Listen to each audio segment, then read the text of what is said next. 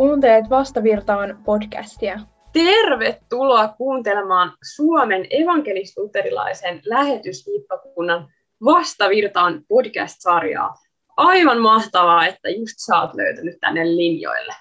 Me halutaan vielä tähän jakson alkuun todeta, että me ollaan tosiaan Saarenkasta vasta aika nuoria, joten termien suhteen me ei tosiaan olla aina oikeassa, ja me toivottaisiin sellaista ymmärrystä kaikilta teiltä siihen. Niinpä, se on mun mielestä kyllä ihan hyvä muistaa, koska ollaan kuitenkin nuoria. Mutta tuon äskeisen huomion jälkeen me voitaisiin siirtyä pidemmittä puhetta suoraan tämän päivän jaksoon. Nimittäin me kaikki tullaan varmasti hiukan eri taustoista, ja sekin on yksi syy, minkä takia kristinuskonkin ja ihan luterilaisuudenkin sisälle mahtuu varmasti aika paljonkin erilaisia näkemyksiä ja mielipiteitäkin. Ja tässä jaksossa me tuttu porukka pohditaan ihan perustavanlaatuista asiaa, eli ihan itse luterilaisuutta ja sitten sen lisäksi luterilaisten suhtautumista eri asioihin. Näinpä, ja sen lisäksi tänään on esillä myös muita tosi tärkeitä kysymyksiä. Mua itseäkin kyllä kiinnostaa, että millaisia vastauksia me tänään saadaan. Mutta niin kuin noista edellisistä jaksoista arvata saattaa, meillä on mukana jo ehkä hieman tutuksi tullut Oulun seurakunnan pastori Mika Tervakangas. Tervetuloa taas jaksoon mukaan. Kiitos kovasti. Joo, me voitaisiin siirtyä tähän ensimmäiseen kysymykseen. Mua kiinnostaisi tietää tällaiset mun mielestä ihmisten eri taustat uskoon tultua on mun mielestä mielenkiintoisia. Onko sä, Mika, ollut aina luterilaisissa piireissä niin sanotusti, kun sä tulit uskoon? No kyllä, niin voisi sanoa. Ainakin jos siis puhutaan seurakuntayhteydestä, niin oma hengellinen koti on aina ollut jossakin luterilaisessa seurakunnassa. Eli pääosin siellä alkupuolella oma hengellinen koti oli evankelisuterilaisen kirkon seurakunnissa ja sitten aikanaan kun muutin Joensuuhun opiskelemaan, niin löysin kotini lähetyshiippakunnan luterilaisesta seurakunnasta. Toki sitten tässä matkan varrella olen käynyt tutustumassa myöskin muiden tunnustuskuntien Jumalan palveluksiin ja niiden toimintaa. Mutta vuosien varrella juurtuminen luterilaisuuteen, niin se on kuitenkin vaan koko ajan vahvistunut. Mutta sitten ehkä herää tällainen kysymys, että miksi luterilaisuus just on se oikea valinta? Tai onko edes niinku muita oikeita suuntia, jotka olisivat niinku Jumalan tahdon mukaisia? No mä vastaan ensin tähän jälkimmäiseen kysymykseen. Luterilaisuus ei ole ainoa oikea kristinuskon suuntaus tai tunnustuskunta. Mekin siis luterilaisina uskomme, että jokaisessa tunnustuskunnassa on Kristuksen kautta pelastuvia Jumalalle rakkaita lapsia. Joku saattaisi kysyä, että no miksi sitten tämmöisiä erilaisia tunnustuskuntia edes on olemassa.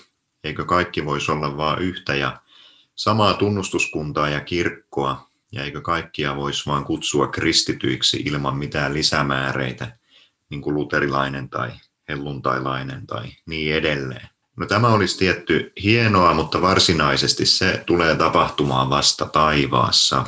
Tässä ajassa ei ole olemassa sellaista kristittyä, jonka uskon sisältöä ei ilmaisisi jokin tunnustus. Voitte kysyä ihan keneltä tahansa kristityllä, että millaista uskoa hän tunnustaa, ja sieltä tulee jonkinlainen vastaus. Meillä luterilaisilla uskon tunnustuksena on ne kolme kirkon vanhaa tunnustusta, eli apostolinen, Nikean Konstantinopoli, Atanasiuksen uskon tunnustus ja luterilaiset tunnustuskirjat. Ja nämä kaikki tunnustukset, niin ne siis selittää raamattua. Ja minä itse henkilökohtaisesti uskon ja tunnustan, että raamatun opetukset ja Kristukselle kuulumiseni armoperusta, niin ne löytyvät kirkkaimmillaan nimenomaan luterilaisesta perinnöstä. Ja tähän mainittakoon semmoinen viite, että lähetyssiippakunnan dekaani ja tuleva piispa Juhana Pohjola on kirjoittanut tästä hienon pääkirjoituksen Pyhäkön lampussa eli lähetyssiippakunnan lehdessä. Ja se löytyy sellaisesta numerosta, joka on vuodelta 2019 ja numero neljä. käykää lukemassa sieltä pääkirjoitus. Joo, noita eri tavallaan uskontokuntia tai suuntauksia on just varmastikin syntynyt sen takia, että ihmiset tavallaan uskoo samaan asiaan, mutta silti ajattelee tietyistä asioista vaikka eri tavalla. Ja, ja se just aiheuttaa sen, että on näitä eri niin kuin, suuntauksia. Ja sen takia mun mielestä on hyvä puhua ja ottaa nämä esille, koska nämä saattaa olla joillekin nuorille esimerkiksi aika iso kysymysmerkki.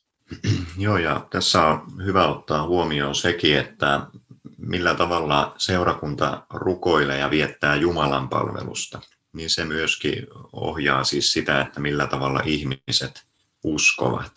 Joo, ja musta on myös tosi niin kuin, kiva jutella tästä aiheesta, koska musta tuntuu, että, että aika moni tämän podcastin aiheesta, mistä me ollaan puhuttiin, on, on jäänyt vähän varjoon tämä myös luka, mukaan lukien. Nimittäin en mä itse henkilökohtaisesti ole sillä ns-tietoinen tästä aihepiiristä, että on kiva saada vähän sellaista omaakin valaistusta. Niinpä, ja nämä asiat voi joillekin ihmisille olla tosi vaikeitakin ja voi olla aika isojakin ristiriitoja näiden asioiden kanssa. Joten keskustelu näistäkin asioista on aina tervettä ja hyvä asia. Seuraavaksi juurrutaan ehkä vähän enemmän sisälle tämän aiheeseen. Onko väärin vastaanottaa ehtoollinen jossain muussa kuin luterilaisessa seurakunnassa? Ja otetaan nyt esimerkkinä vaikka vapaissa suunnissa. Tuo on ihan mielenkiintoinen kysymys. Sitä varmasti moni pohdiskelee ja ihan ensiksi meidän pitää katsahtaa siihen, että mitä Herran pyhä ehtoollinen on. No, luterilaisina me uskomme, että Kristuksen asetus on sitä, mitä se lupaa. No nyt voit palautella mieleen sitä, että mitkä on ehtoollisen asetussanat. Eli Kristuksen ruumis ja veri syntien anteeksi antamiseksi, meidän edestämme annettu ja vuodatettu. Ja luterilaisina me uskomme myös, että alttarin sakramentti, eli ehtoollinen, niin se on rikkoutumattomassa yhteydessä siellä Jumalan palveluksessa siihen julistettuun Jumalan sanaan. Nämä molemmat julistaa samaa syntien anteeksi antamusta Kristuksessa.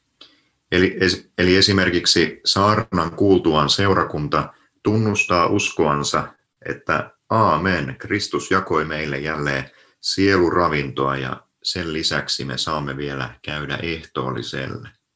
Eli me uskomme myös, että ehtoollisen viettäminen mitä syvimmällä tavalla osoittaa seurakunnan välistä yhteyttä, sillä Kristus on läsnä omaa seurakuntaansa yhdistämässä.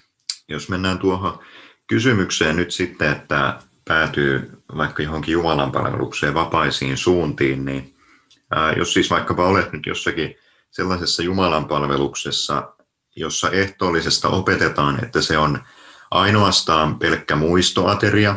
Raamattuopetuksessa on vaikkapa puhuttu vastoin sitä, mitä itse uskot pyhästä kasteesta, eikä ehtoollistakaan nähdä seurakuntana yhdistävänä Kristuksen tekona. Niin ei tällaisessa tilanteessa kannata huijata itseänsä ja mennä ehtoolliselle. No, minä saatan kuulostaa tässä asiassa ehkä hieman tiukalta, mutta meidän täytyy nyt ymmärtää se, että kyseessä on kuitenkin Kristuksen ruumis ja veri.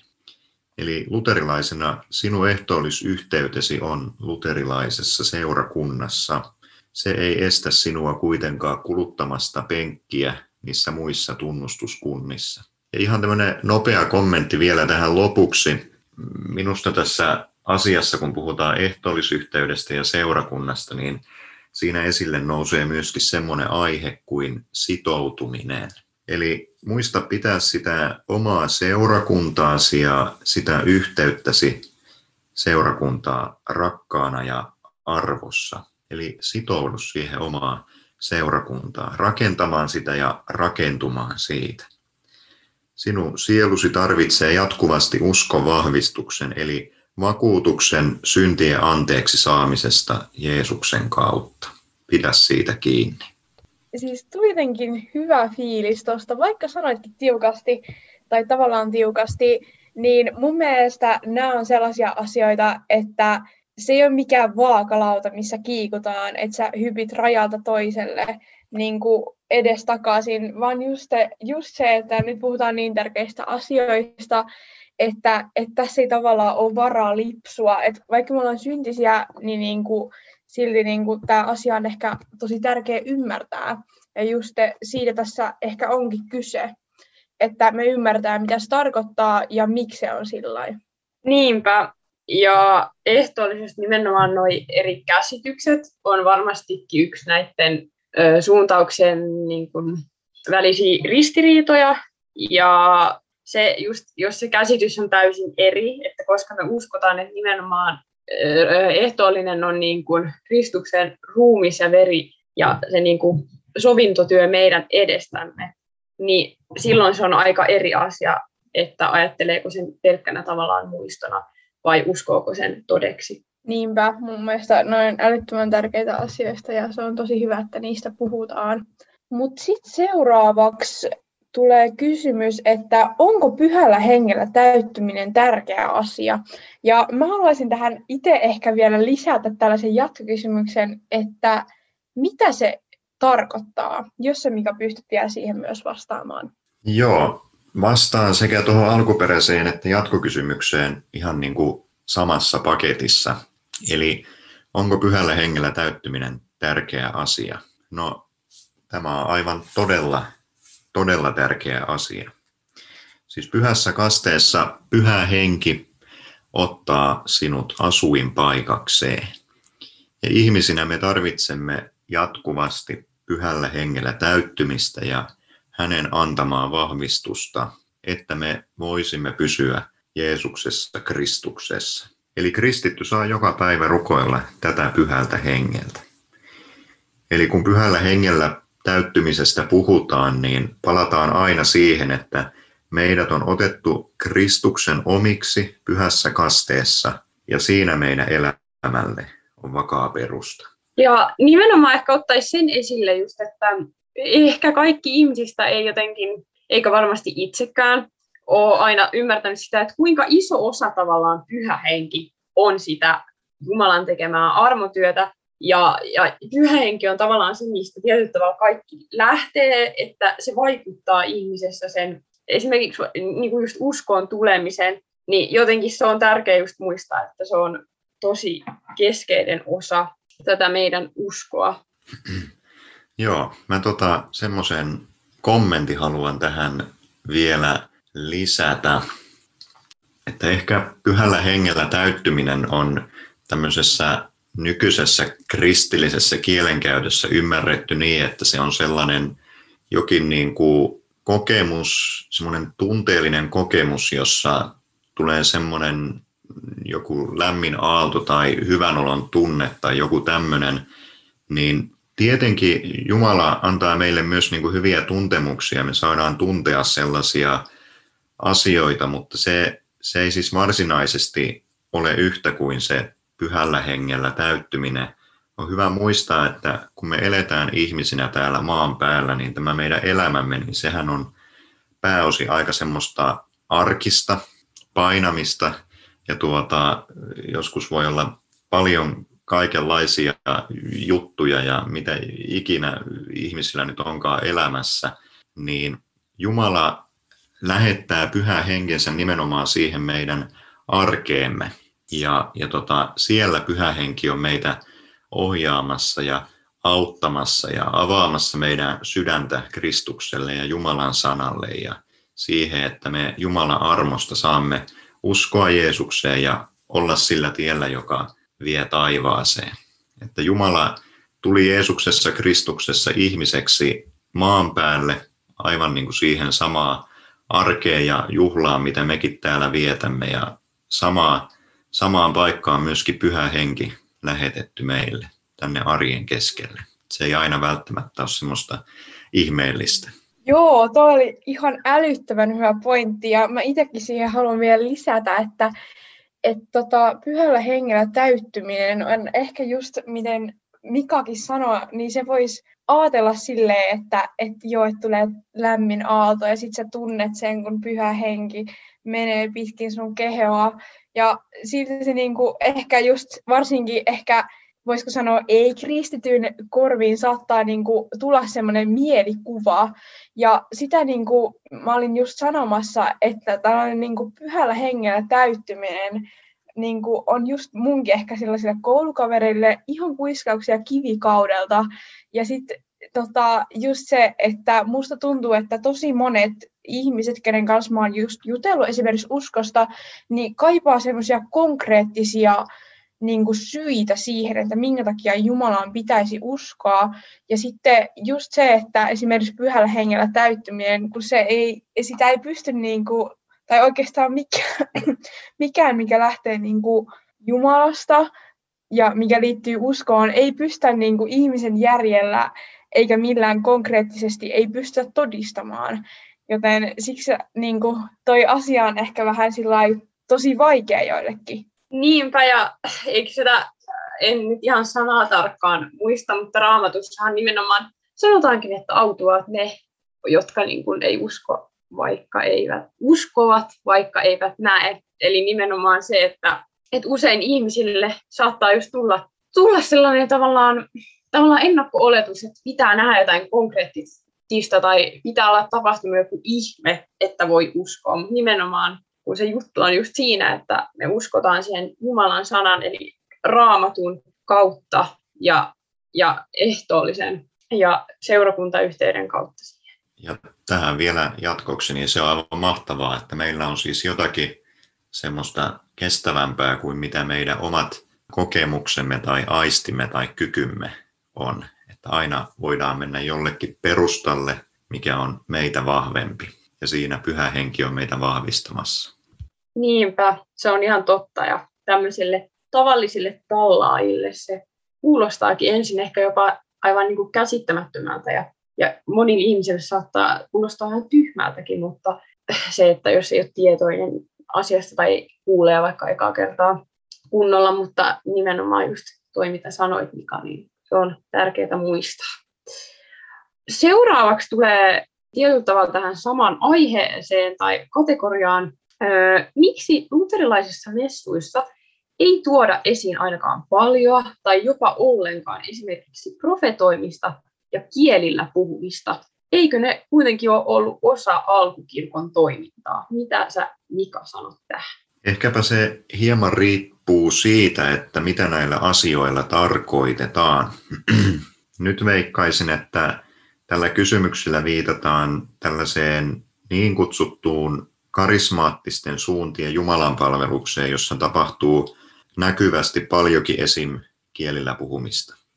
Tällainen ilmiö on kuitenkin aika uusi, noin reilu sata vuotta vanha, ja kun mietitään kristillistä kirkkoa, niin sehän on ollut olemassa jo 2000 vuotta. Eli tämä nyt jollakin tavalla vastaa jo siihen, että eikö alkukirkossa toimittu näin. Se, mitä me alkukirkosta tiedetään, on se, että heillä on ollut siellä sellainen Jumalan palvelus, joka, joka on koostunut, tai he on lähtenyt rakentamaan sitä litur, liturgiaa, synagoga Jumalan palveluksen liturgian pohjalta, ja sillä tavalla myöskin Jumalan palvelus on syntynyt. Ja sitten 1900 vuotta myöhemmin noista hetkistä niin on syntynyt tämmöinen vähän niin kuin isompi karismaattinen liike, jossa Jumalan palveluksessa on nimenomaan otettu enemmän käyttöön sitten tämmöistä kielillä puhumista ja niin edelleen.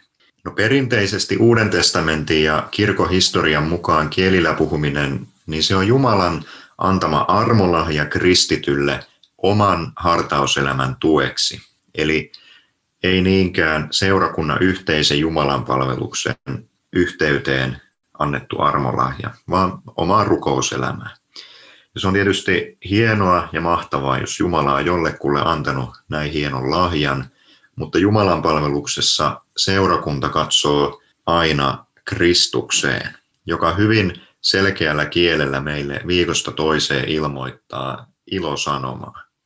Ja tästä päästäänkin kätevästi profetoimiseen. Nimittäin luterilaisessa Jumalan palveluksessa profetoiminen, niin se on todella keskeisessä osassa. Helposti profetoimisesta ajatellaan, että se on jotakin sellaista tulevaisuuden ennustamista, eli ihmiset ennustaa, mitä heille toisillensa tapahtuu, mutta pahimmillaan se voi olla jopa täysin irrallaan Jumalan muuttumattomasta sanasta, kun, kun sitä, sitä tuota, ihmiset keskenään sitten harjoittaa tätä profetoimista. No, kun mietitään profetoimista, niin se on siis ennen kaikkea Jumalan tahdon ilmaisemista. Vanhassa testamentissa profeetat ennustivat Jeesuksesta, miten Jumalan pyhä tahto tulee tapahtumaan hänessä. Ja nyt sitten kirkon aikana seurakunnan kutsuma pastori profetoi Jumalan tahdosta, eli siitä, mitä meidän puolesta on tehty Jeesuksessa.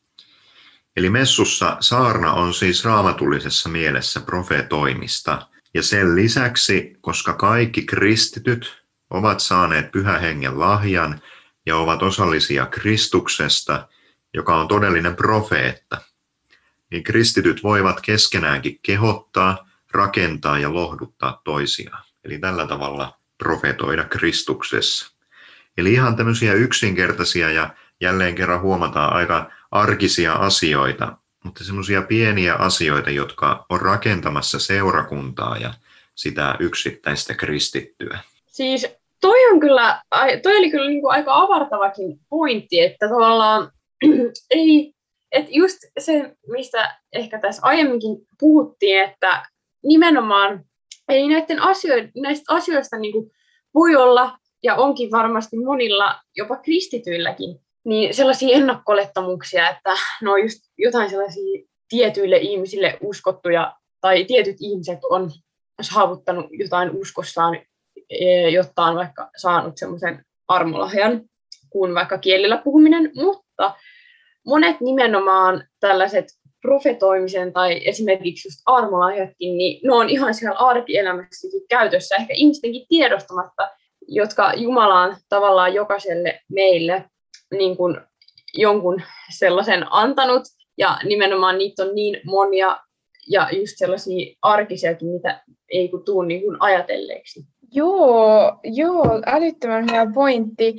Ja sitten mulle tuli niinku myös mieleen tuossa, että, että mulle, tai mulle tuli itselle sellainen fiilis, että musta tuntuu, että, että se ei ole, että se ei ole ollut messuissa niinku esillä just miten Mikakin sanoi, koska se ei ole tarkoitettu niin, koska se on tarkoitettu jokaisen henkilökohtaisen rukouselämän avuksi ja sitten, että se on just jokaisen semmoinen henkilökohtainen armolahja ja oma asia, ja, joka just vahvistaa omaa jumalasuhdetta.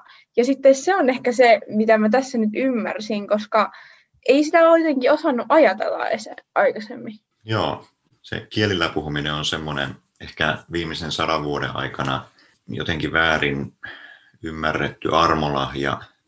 Ja Jumala edelleenkin ilmeisesti kuitenkin antaa tämmöistä armolahjaa ihmisille ja se ilmeisesti toimii myöskin rakennukseksi joillekin. Ja, ja tota, joku on joskus sanonut, että se on myöskin semmoinen tavallaan huonon rukoilijan armolahja, että Jumala antaa valmiiksi niitä sanoja rukoukseen. Ja ja en nyt pidä mahdottomana sitäkään, että jos vaikka tulet johonkin meidän seurakuntamme Jumalan palvelukseen, niin kyllä siellä joku saattaa jossakin vaiheessa messua itsekseen supistaa jotakin kielillä. En, en pidä sitä mahdottomana, en tiedä tapahtuuko sellaista, koska itse olen yleensä siellä seurakunnan edessä toimittamassa sitä messua, mutta tota, tämmöinen ajatus tuli tässä vielä mieleen. Joo, ja nimenomaan tavallaan se, että että noihinkin asioihin ehkä ei kannata keskittyä tavallaan tietyllä tavalla väärällä tavalla, että sit ne on tämän pelkästään tavallaan keskiössä sillä tavalla, että, että sit keskitytään tavallaan vaan siihen, koska kuitenkin, kuitenkin nimenomaan monetkin armolahjat on just siellä arjessa käytössä ja joilla palvellaan lähimmäisiä.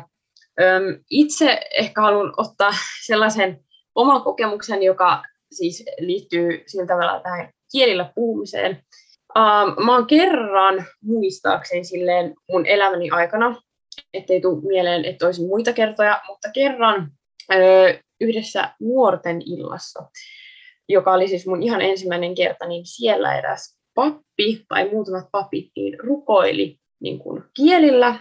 Ja se oli kyllä sellainen kokemus, että ihan niin kuin, tavallaan unohtumaton ja oman ja tietyllä tavalla semmoinen niin uskonkin semmoinen niin kuin, tavallaan vahvistus, että jotenkin, että kyllä sellaista nimenomaan on, mutta just se, että, että se ei ehkä ole niin yleistä, mutta sitten kun sen niin kuin eka kertaa kuuli, niin oli se niin kuin aika ihmeellistä ja semmoista erilaista, mitä ei ole niin kuin koskaan ennen jotenkin itsekään kokenut. Joo, mä voisin myös kertoa tässä oman kokemuksen, mikä just tuli mulle mieleen. Nimittäin meidän perheellä tämmöinen eräs tuttava, joka tota, on ollut tosi niin kuin, kiinnostunut aina tota, kielellä, kielellä puhumisen taitoa kohtaan. Ja hän siis itse myös omaa tämän taidon ja on siitä älyttömän kiitollinen ollut ja ollaankin puhuttu hänen kanssa tosi paljon siitä. Ja sitten tota, kerran hän sanoi mulle, että hän on ruvennut niinku rukoilemaan mullekin tätä taitoa. Ja sitten tota, mä ajattelin aluksi, että joo, että, että tosi kiva niin kuin sillä, että, että, että se olisi niin kiva niin kuin sillä ja niin ehkä, tai se ajatus kuulosti tosi niin kuin kivalta niin kuin omata kielen puhumisen taito, mutta sitten, sitten tota, mulle tuli mieleen, että tota, että että se on Jumalan armolahja. Ja ehkä se on sitten sellainen, että jotenkin tuntuu, ainakin nyt jälkeenpäin tuntuu tosi hassulta ajatella, että sitä tavallaan rukoilisi itselle, koska musta tuntuu, että, että, että Jumala on antanut sen niille, kelle se on tarkoitettu, koska kaikella mitä Jumala tekee on tarkoitus, joten sitten siitä jäi ehkä mulle semmoinen jännä olo, mutta kokemus sekin. Kiva, kun kerrotte noita omia kokemuksia tässä tähän asiaan liittyen ja väkisinkin nyt tässä tulee mieleen se, että, että kristittyinä me aina katsomme siis lopulta Kristukseen ja, ja se on aivan mahtava armonlahja sekin, että Jumala on antanut meille elämän lahjaksi. Ja että me saamme, mekin tässä kaikki nyt ollaan sellaisia henkilöitä, joilla on kyky puhua, me pystytään rakentamaan suomen kielellä ihan oikeita lauseita, tai no meidän kuuntelijat voi miettiä, että onko nämä hyviä lauseita vai ei. Mun mielestä on ollut hyviä, hyviä suomen kielen lauseita ja pystytään, pystytään siis rukoilemaan ihan oikeita asioita Jumalalta ja hän ymmärtää kyllä suomeakin ja, ja tota, Jeesus on antanut meille myöskin rukoukseen, aivan niin kuin erityisen rukoukseen, eli isä meidän rukoukseen. Ja se on semmoinen rukous, jonka, jonka voi opetella ihan ulkoa ja, ja tota, se sopii ihan jokaiseen hetkeen, jokaiseen paikkaan ja se vie aina meidän katseemme Kristukseen, siihen mitä meidän edestä on tehty. Kyllä, siihen on tosi hyvä lopettaa tämä keskustelu ja siirtyä seuraavaan kysymykseen.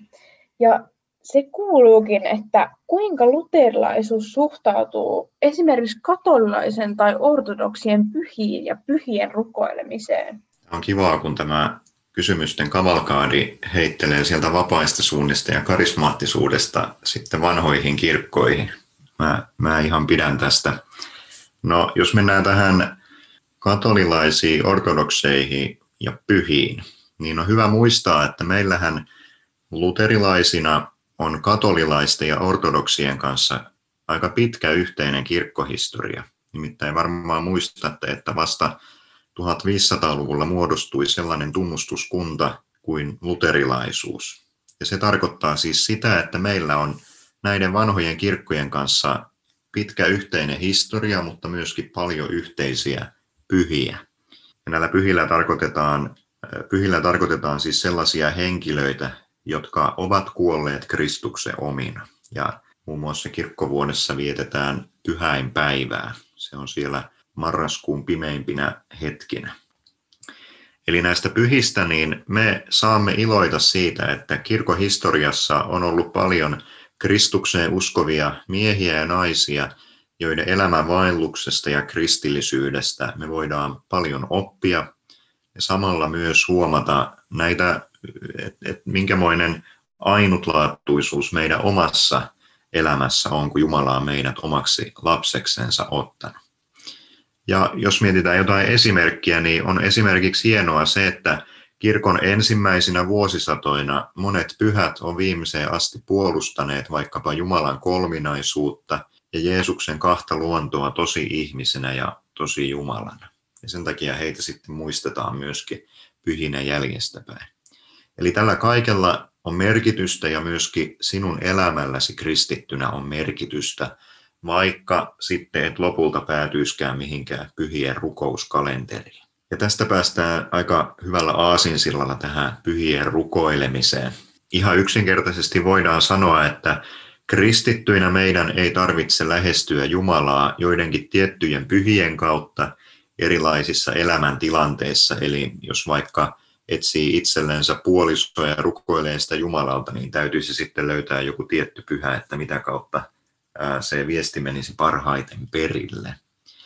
Vaan me saamme kaikissa murheissa ja kaikessa kiitoksessa lähestyä Jumalaa nimenomaan pyhän eli Jeesuksen Kristuksen kautta. Summa summarum luterilaisina me suhtaudumme hieman varauksella vaikkapa katolilaisten tapaan rukoilla pyhiä ja voimme itse keskittyä rukoilemaan Jumalaa aina Jeesuksen Kristuksen kautta. Nimenomaan Jeesus on tavallaan se meidän pyhämme, jota, ja jonka kautta me voidaan meidän kaikki huolet jättää ja rukoukset ja kiitokset ja pyynnöt. Että se on jotenkin toisaalta ehkä helpottavaa, että, että on se yksi oikea osoite niin sanotusti ja tietää, että sitä kautta tulee johdatus ja siunaus ja apu omaan elämään. Niin se, on jotenkin, se on jotenkin tosi niin kuin, turvallista. Joo, tähän me kaikki kyllä saadaan luottaa ihan sata prossaa. Eikö ole kiva juttu? Ja meillä viimeisenä, ihan vihaviimeisenä kysymyksenä on, että kuinka voisi keskittyä paremmin saarnaan? Onko sulla Mika tähän sellaisia neuvoja tai vinkkejä antaa meille? Ei ole kyllä minkäänlaisia pro-tipsejä nyt tähän kysymykseen, että tähän, tähän minä en kyllä oikeasti niin kuin osaa vastata. Että täytyy kysyä joltakin viisaammalta, koska tähän asiaan vaikuttaa niin moni asia. Jos nyt mietitään tämmöistä kliseisesti nykyajan ihmistä, niin ilmeisesti me tarvitaan jotakin virikkeitä jatkuvasti 90 sekunnin välein tai jopa useamminkin, että me pysytään hereillä ja pystytään keskittymään. Eli ehkä kannattaa vaikka ottaa kirjastosta joku kirja, missä kerrotaan keskittymiskyvystä tai jostakin, että miten sitä pystyy parantamaan. Ja tietysti nuoret te opiskelette, niin teillä varmaan on semmoista kykyäkin ja tietoa siitä, että miten se, miten se tapahtuu. Sitten siihen liittyy varmasti myös se, että miten pastorin pitäisi, joka siellä on saarnaamassa, niin miten hänen pitäisi sitten tietenkin opiskella ja kehittyä siinä saarnataidossa, mutta lopulta siinäkin käy niin, että ihmiset tykkää kuitenkin erilaisista saarnaajista. Mä sanoisin, että tärkeintä kristitylle on se, että istuu kirkon penkkiin, se Jumalan palveluksen saarna, niin se ei ole semmoinen luento tai podcast, jota vaan kuunnellaan, vaan se on murrettua Jumalan sanaa sinun sielusi ravinnoksi. Ja vaikka sinä et jaksaisi keskittyä, niin pyhä henki pitää niitä sun korvia ja sydäntäsi auki siellä messussa. Siinä matkalla voi sitten opetella sitä keskittymistä. Sä sanoit, että sä et osaa vastata tuohon kysymykseen. Musta sä vastasit itse asiassa tosi hyvin. Nimittäin tämä on ehkä jokaiselle aika henkilökohtainen asia, koska me kaikki ollaan yksilöitä, mikä tarkoittaa sitä, että meidän tavat kuunnella ja pystyä keskittymään on erilaisia. Ja se voidaan nähdä myös rikkautena. Ja sitten se kyllä myös tarkoittaa sitä, että, että se on vähän tavallaan oma homma keksiä se, että miten itse pysyy kaikista parhaiten kärryillä. Ja mieleen paljon pitää saarnoja ja sitten kuulee niistä myöskin monien reittien kautta niin kuin palautetta ja siitä, että millainen on vaikka saarnan runko, niin yksi hyvä esimerkki on vaikka tämä, että jos on kolmen pointin saarna, te olette ehkä kuullut, niin on ihmisiä, jotka tulisesti niin kuin vihaa niitä, ja sitten on ihmisiä, jotka niin kuin aivan älyttömästi rakastaa niitä. Että se, se, se näkyy niin kuin tässäkin hyvin, että ihmiset on erilaisia, tykkää kuunnella erilaisia juttuja. Niinpä, ja se pätee tavallaan ihan kaikessa, että ihmiset on erilaisia, niin näkemyksetkin on erilaisia, mutta on kuitenkin parempi, että vaikka et olisi omasta keskittymiskyystäsi niin varma, niin tulet ainakin messuun paikalle. Että se on aina parempi vaihtoehto kuin se, että jäät kotiin, vaikka sitten kyseisen asian takia. Mutta tota, mulla ei ole enää tähän jaksoon mitään muuta lisättävää kuin se, että oli taas kyllä tosi mukavaa päästä puhumaan teidän kanssa ja oppimaan uutta. Täytyy kyllä sanoa, että ei ole tullut ehkä kavereiden kanssa tällaisia kaikkia kysymyksiä ja asioita ennen silleen kunnolla pohdittua. Että kyllä on hyvä tavallaan päästä näkemään myös itsekin uusia näkökulmia. Mikä pössi sulle, Mika, jäi tästä jaksosta? Mahtavaa, että kysyt pössiksestä. Tuota, mulle jäi semmoinen pössis tästä, että oli tärkeitä asioita, mistä me keskusteltiin, koska kristittyinä ja varsinkin nuorina, nuorina aikuisina saatetaan helposti ajautua semmoiseen kristillisen kirkkoshoppailun kulttuuriin, jossa sitten hyppii tunnustuskunnasta ja kirkosta toiseen ja se sitoutuminen jää sitten hieman taka-alalle. Niin sanoisin, että niin kuin varmaan jo aiemminkin jossain kohtaan sanoi, että sitoutuu siihen omaa seurakuntaansa, on sitä rakentamassa, itse siellä rakentumassa ja sitten muistaa myöskin sen luterilaisuudesta ja luterilaisista seurakunnista, että, että siellä Kristuksen sana julistetaan kirkkaasti niin, että Kristus on meidän syntiemme edestä kuollut. Ja on hyvä muistaa, että ainakin meidän seurakunnissamme jokainen syntinen otetaan todesta, kuka ovesta astuu sisälle. Että se tervetuloa vaan messuun. Ja sitten näistä omista vastauksista, niin, niin kannattaa muistaa se, että nämähän on semmoisia pintaraapasuja ja nyt tota, jos mielenkiinto on herännyt, niin me juttelemaan se oman pastorin kanssa ja syventämään sitä omaa, omaa tietoa ja viisautta ja ammentamaan lisää siitä, mitä Jumala tahtoo meille ilmoittaa pyhässä sanassa. Kiitos paljon Mikalle. Kiitos tästä jaksosta ja kiitos myös Jumalalle, että oot suonut, että me saadaan tällaista työtä tehdä. Mulle jäi myös tosi hyvät fiilikset. Musta tuntuu, että mä sanon joka kerta näin jakson lopussa, mutta musta tuntuu, että mä opin ihan hirveästi. Ja mun mielestä on ihan älyttömän ihana tapa myös oppia, koska tässä saa niin uusia näkökulmia ja just semmoista teologista näkökulmaa näihin asioihin, mitä ei ehkä just kavereiden kanssa niin osakkaan pohtia. Mutta hei sulle kuulija, aivan mahtavaa, jos oot päässyt jaksossa tänne asti ja tosi mukavaa, että oot ollut mukana kuuntelemassa. Toivottavasti nämäkin keskustelut antoi sunne jotain. Mutta näihin kuviin ja tunnelmiin on tosi hyvä lopettaa tietenkin rukouksen kerran aivan ihanaa viikon jatkoa just sulle. Rukoilkaamme isän ja pojan ja pyhän hengen nimeen. Herra, kiitos siitä, että sinä olet meille valmistanut pelastuksen ja että me saamme siitä elää. Kiitos myöskin pyhän hengen lahjasta. Kiitos siitä, että hän meille jatkuvasti avaa, avaa sinun armoasi ja on, on meille uskon lahjoittanut. Ja että Herra, me voimme tällä tiellä kulkea kohti iankaikkisuutta ja taivasta. Tule siunaamaan meitä itseämme ja kaikkia meidän läheisiämme. Herra, siunaa kaikkia kristittyjä maailmassa ja auta meitä Kristustiellä. Tätä kaikkea me rukoilemme hänen kauttansa ja hänessä. Aamen.